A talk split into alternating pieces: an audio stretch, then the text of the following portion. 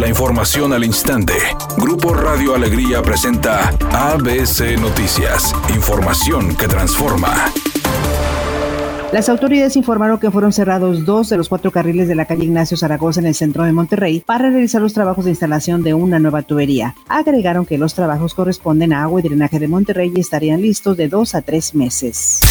Tal como sucedió en el 2018, las elecciones en Guadalupe se perfilan para definirse en los tribunales, luego de que ayer el candidato del PAN, Alfonso Robledo, anunció que impugnará los resultados. La diferencia entre ambos es de apenas 2.566 votos, margen suficiente para que los magistrados consideren recibir la impugnación, aunque también consideran otros factores. El gobernador de Tamaulipas, Francisco García Cabeza de Vaca, sigue teniendo beneficios del Poder Judicial. Primero, la Suprema Corte de Justicia le regresa el fuero que la Cámara de Diputados le quitó por defraudación fiscal equiparada. El mismo Poder Judicial ordena el descongelamiento de las cuentas bancarias de su esposa y ahora un juez federal le concede la suspensión definitiva a la orden de aprehensión que le fue girada el 19 de mayo por delincuencia organizada y lavado de dinero. La Fiscalía General de la República arguye que apelará esa decisión.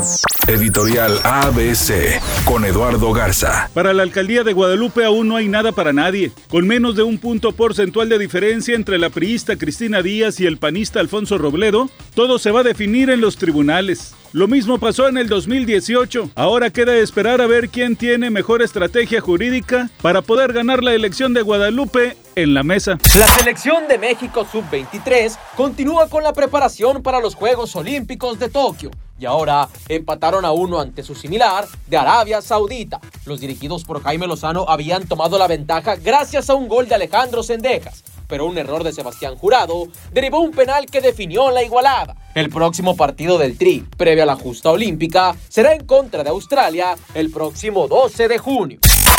Hay tráfico intenso en los carriles de circulación de la avenida Morones Prieto desde Gonzalitos hasta llegar a Palacio de Gobierno en el municipio de Monterrey. Tome sus precauciones. El tiempo estimado de espera en los carriles express es de 15 kilómetros por hora y en los ordinarios de 25 kilómetros por hora. Por otra parte, en el municipio de Guadalupe nos reportan también tráfico pesado en la avenida Plutarco Elías Calles desde Día del Empresario hasta Israel Cavazos con dirección hacia el oriente. Y en este mismo ayuntamiento hay un accidente en la avenida Constitución a la altura de la avenida Azteca para que lo tome en cuenta. Es una tarde con cielo despejado. Se espera una temperatura mínima que oscilará en los 30 grados. Para mañana miércoles se pronostica un día con cielo despejado. Una temperatura máxima de 38 grados y una mínima de 22. La temperatura actual en el centro de Monterrey 37 grados.